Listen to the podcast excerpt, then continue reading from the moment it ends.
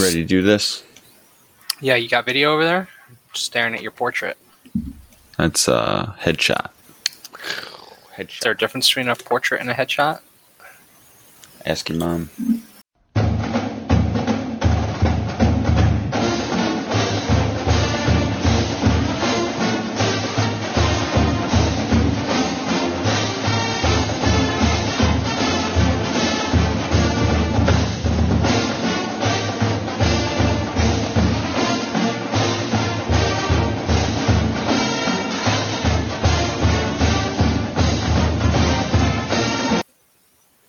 Oh, hi. I didn't see you sitting there. Well, I guess since you're here. Welcome to Carrying Cord, your USF football podcast. I'm Puka. And I'm Red. And today, we're looking forward to UF. Which is actually less than 24 hours away. Oh, well, damn. And depending on when you listen to this, it could have already happened. So we're going to the future, Marty. But first, we're going back to the past. In 2007... where we get the title of this episode from, we're number 2. And no, we're not number 2 in the country anymore. And you may be thinking we're number 2 because we're poopy. This is actually referring to, we are ranked number 2 in something.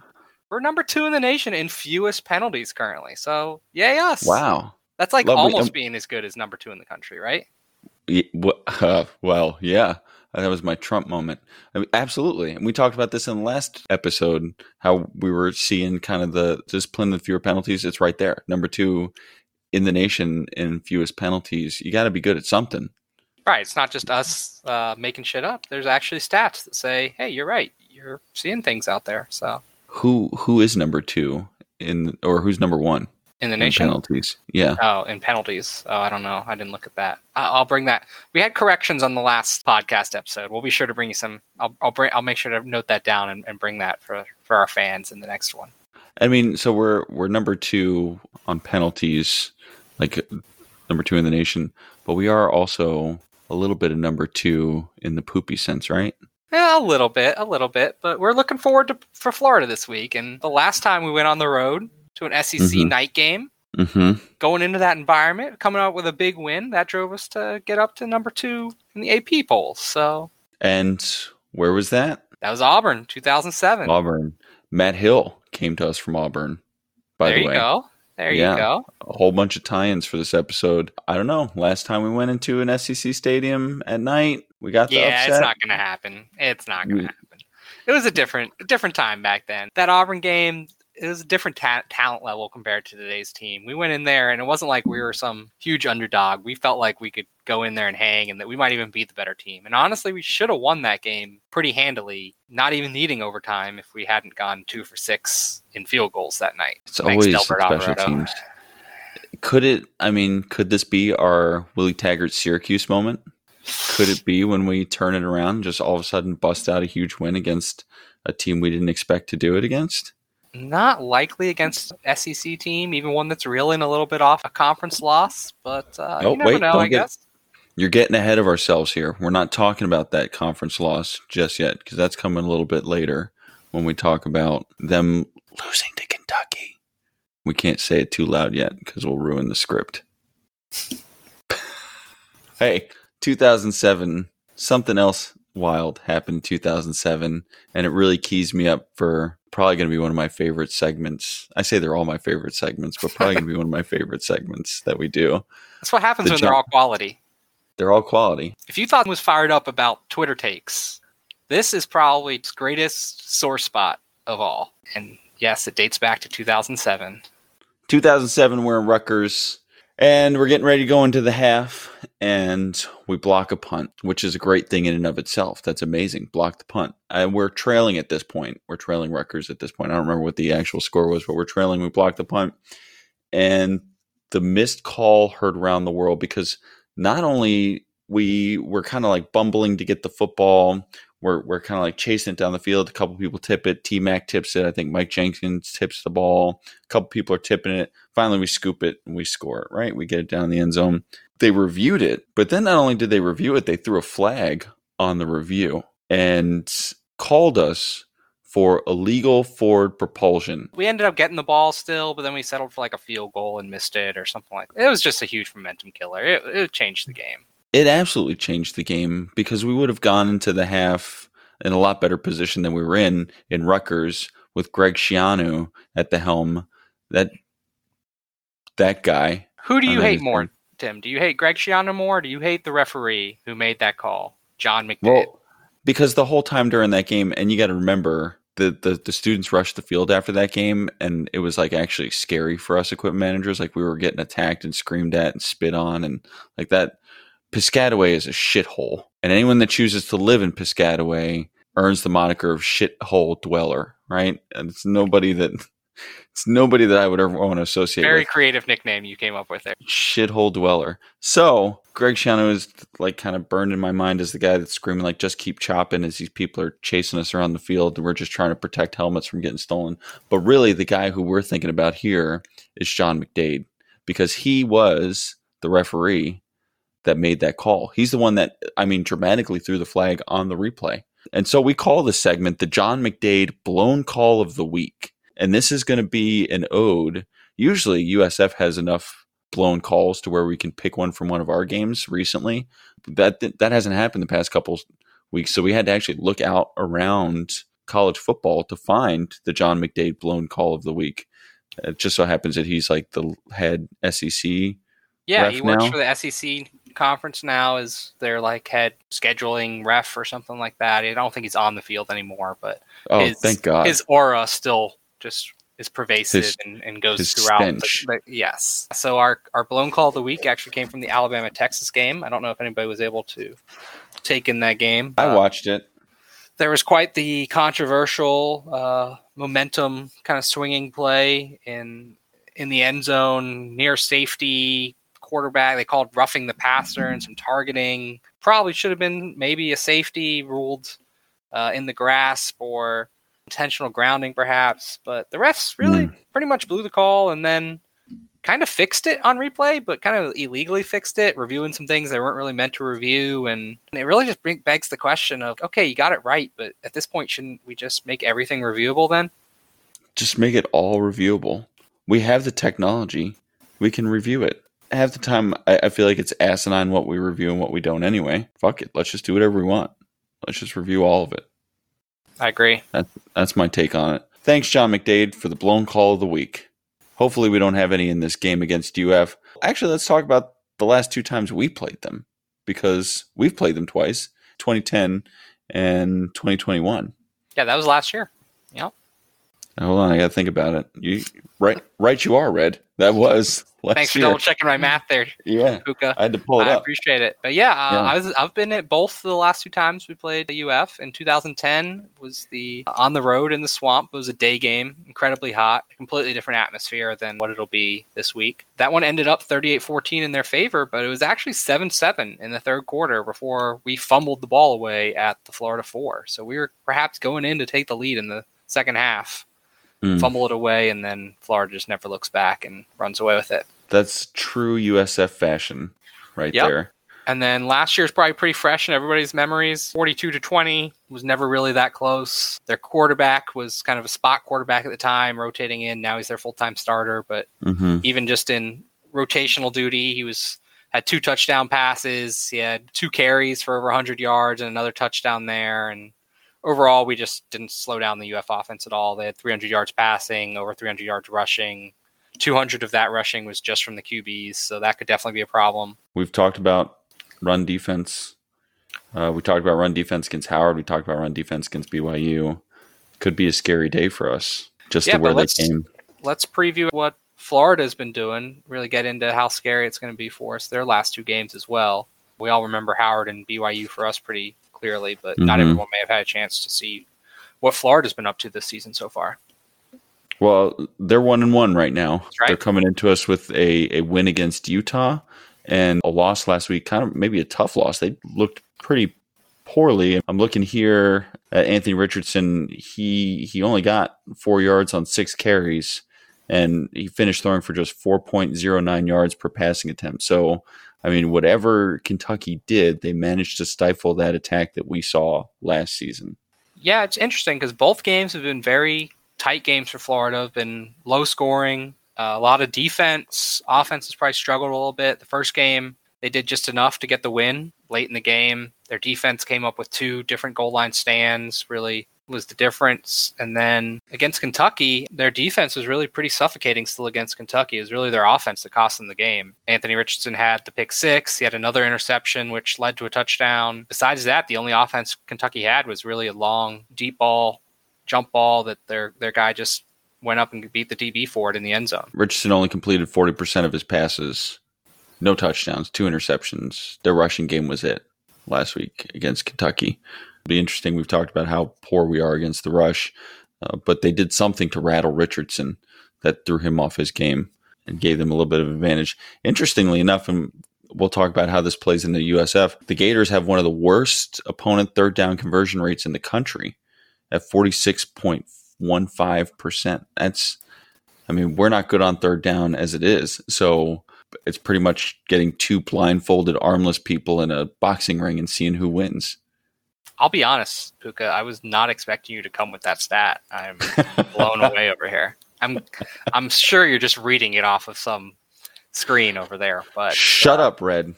Yeah, speaking of kind of UF's strength and weaknesses and get into their different stats, I was going to look at some of their position groups here with you as well. And we're looking at these last two games that they've played, and we've recognized that there's some strengths and weaknesses that they have coming into this game with us. Hopefully we're catching some stuff that Kentucky exploited on film that maybe we can capitalize on as we get into this game. I see some of the stuff you have here really starts with the size of their line.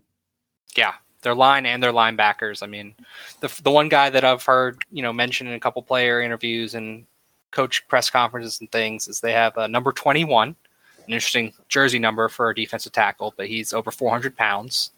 Oh my God. We're going to have to move him out of there, especially if we want to have any sort of success running the ball up the middle.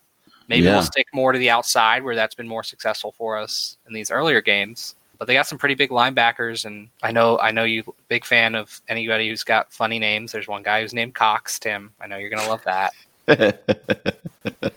Poor guy. But he's a really good linebacker for them. I think their weakness on defense is – they've got one really good safety, but the rest of their defensive backs are all pretty young. And like we called out already, they had the one deep play touchdown against Kentucky. So I could see that being somewhere where we're maybe aggressive again, kind of max protect to give us time, but run a couple 1 or 2 man routes deep and just hope our guys can make a play over their guys. Because I think that's where we match up a little bit better is in the skill positions. Just not even make the play, just catch the ball. That's it. You got young DBs. We're going to be trying to take the edge the whole time. Maybe if we can do that and scheme up some stuff and get people to bite, we can open up some guys deep and just make the catch. That's all I'm asking you to do. Just catch the fucking ball. Nice coaching, Puka. Yeah. Switching over to the offensive side of the ball. Florida has, we've already talked about Robinson. He's going to be really what drives it. If he's got another 40% completion rate, that should be good. He hasn't really gotten a lot of help from his wide receivers. No real explosive plays. Their long pass of the season so far is 28 yards. Unfortunately, I don't know that that's really going to matter because I think they should pretty much just be able to hand it off to a running back every time, and I'm not sure we'll stop them. They got a couple good running backs they rotate in. The one guy who stands out to me is Etienne in there at running back. But against Kentucky, even still, only 46 yards, one touchdown. So do we have the same run defense as Kentucky, though, Puka? Yeah, fair enough. They've got a great running back, and we have a not great run defense. Listed something interesting for this last piece here. I did not know about this. I don't do a whole lot of deep coach research. Pretty easy to find this out on the internet. But Napier, UF's head coach, and Jeff Scott were actually worked together, and they apparently have a pretty decent friendship. They both talked about it during press this week, so maybe they'll just take it easy on us. We saw that work out with the Howard and Larry Scott last week. Do the same thing. Not going forward on fourth down. Maybe Napier will do the same thing. Hey, exactly.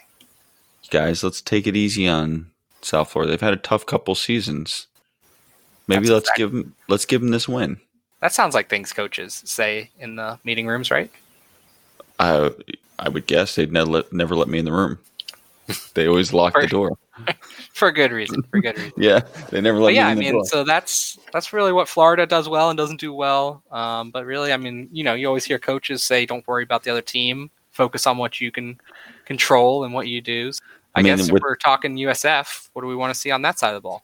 What do we want to see on the USF side of the ball? I saw another analysis from another area of the internet, which essentially said, like, we just can't start slow. We cannot do what we've done the past couple weeks and stay on the bus at the beginning of the game. Certainly we can't get behind. Then that just takes you out of your whole game plan and everything. But it's more just a mentality thing, right? We've seen how the team has the potential for mental weakness if you get down behind early like that. And, you know, how much of a confidence boost, especially if you're the underdog, just to you hit an early touchdown and all of a sudden you're playing with the lead for the first time in a first quarter in a while. That'd be great. We win the toss against UF.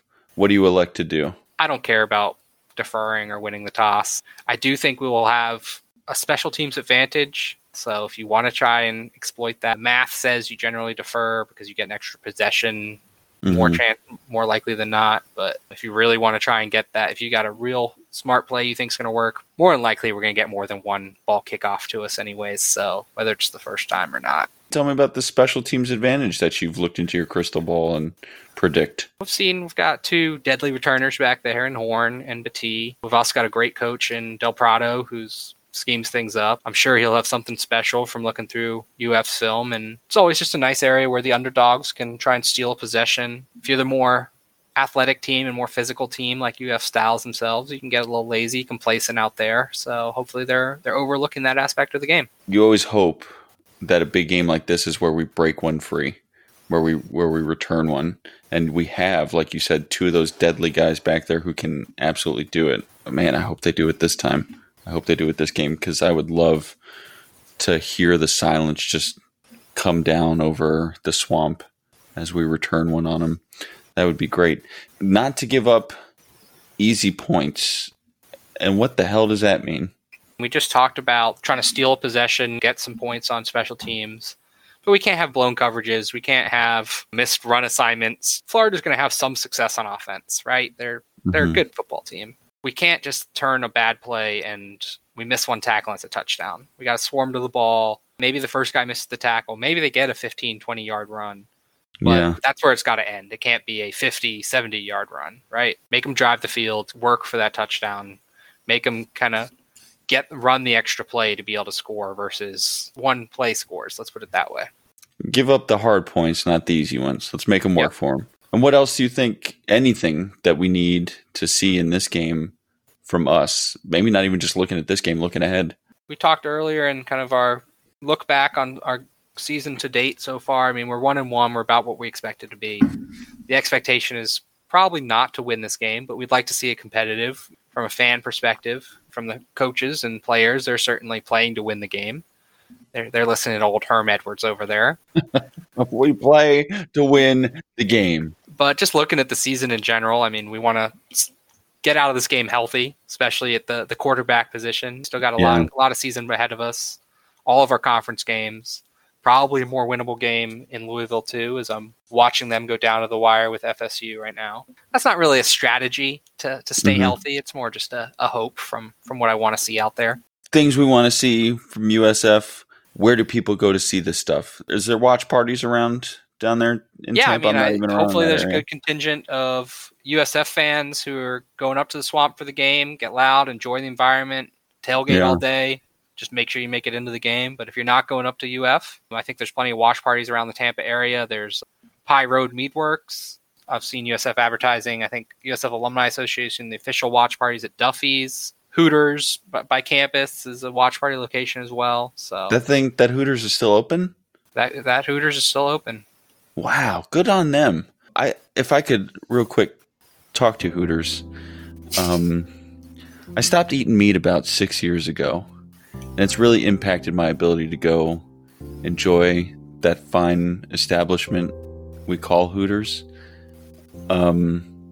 If you could, for me, for Puka, come up with some meatless options, maybe some meatless wings. I'd love to come back. I'd love to spend more money in your family-friendly, great atmosphere, football watch party establishment. Please.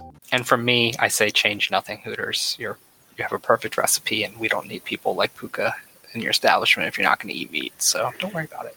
Anyway, fuck Red. We're getting on to our next segment. We mentioned Special K, Super K, and we have a treat for you. Special K lives up to his namesake, and he's a little bit like Rain Man. He's a big bettor. He knows the Vegas numbers. He's got his bookie out there in Vegas, so he's always up on the bookie. Lines. He is. So he's giving us a couple special bets here. We like to call them Pump or Dump from Special K. This is Special K's Pump or Dump Bets presented by... we don't have a presenting sponsor yet, so we'll just leave that part and maybe we'll edit in a sponsor. I don't think we're going to get one in the next 24 hours. But I mean, I did just speak directly to Hooters. So Hooters, if you're interested in Special K's Pump or Dump, please get back to us quickly. Not to point out the flaw here, Puka, but they will not have heard you say that until we publish the episode. So okay. Anyway, Hooters, just keep thinking about it. So Special K is dumping Florida to cover by 24.5. He says they will not cover.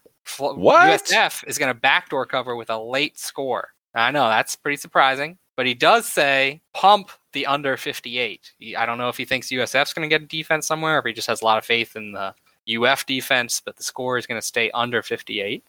Didn't we hit the over on Howard? But he thinks we're going to... I know we didn't cover against Howard. I don't know what the over was. I think it was 61.5 and we were at 62. We hit the over on Howard, but he thinks we're going to under on... All right. Hey, he's Special K. This is Special K's Pump or Dump, so I'm not going to question it. Pump the under at 58. Also, a couple other games besides the UF-USF game. He is pumping BYU plus 3.5 against Oregon. He really believes in BYU after their win against USF and then their win against Baylor as well. And then he is dumping the Iowa offense and taking Nevada plus 23.5.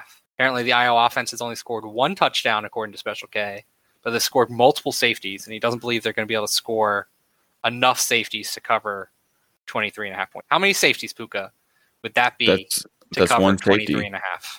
That's one safety. That's got to be one safety, right? No, I don't fucking know, man. Come on. Safety is worth 2 points. How many safeties would you need to get? Yeah.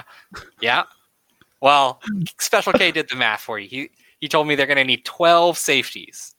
And so I don't think the Iowa defense is going to get 12 safeties to cover. They need 12. So you had the answers before this? You were just fucking with me? It's Special K's bets. He told them all to me. I didn't just put words in his mouth. That way, if any of these bets go wrong, they don't hold us accountable. They got to go find some mysterious guy named Special K who's like friends of friends on this random podcast on the internet. Good luck with that holding up in court. So they told me to bet it. Thanks for tuning in to Special K's Pump or Dump Bets. And now I guess we do our own little betting, our own little predicting, score predictions for USF, UF. You want me to go first? Mine's going to be shit whether it's first or second, so maybe yours will give me a little bit better context. USF is going to cover, surprisingly. I know we haven't seen much results yet to support that. We start putting a little bit more together, get a couple big plays. We keep it within a score or two most of the game, and then Florida pulls away late. I'm going to say 42-24. Okay. All right. I don't have that much analysis or deep thought put into it, so I'm just going to throw a couple numbers out there. I'm thinking 35-24 UF. I'm thinking they pull out a bunch of touchdowns on us. Yeah. Do you need me to tell you how many touchdowns 35 would be? That's 5 touchdowns. Hey, look at you. No missed extra points. It's just the safeties that gave you trouble with it. You don't see a lot of safeties in football. That's the problem. You can count by sevens. Twos is too hard for you, though. Field downs. Field downs are what usually get me. We haven't told him the story of field downs, but if Pod's listening to this pod, he's probably chuckling right now. So those are our score predictions, and we'll see how things play out at 7:30 Eastern on SEC Network in the Swamp. Let's just hope for some progress, I guess.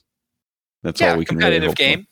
Yeah, we're all about hope. Hope wins elections. Looking at you, 2008. As always, you can find us on Spotify, Twitter at Carrying Cord, or on the Bulls Pen. We're over there as well. Let us know what you think and what you want to hear. No matter the outcome of the game, just know I'm watching your tweets like a great value Santa Claus, and I am going to read it on the pod if it's dumb. Just know we're watching. We're always watching. As always, go Bulls. Go Bulls.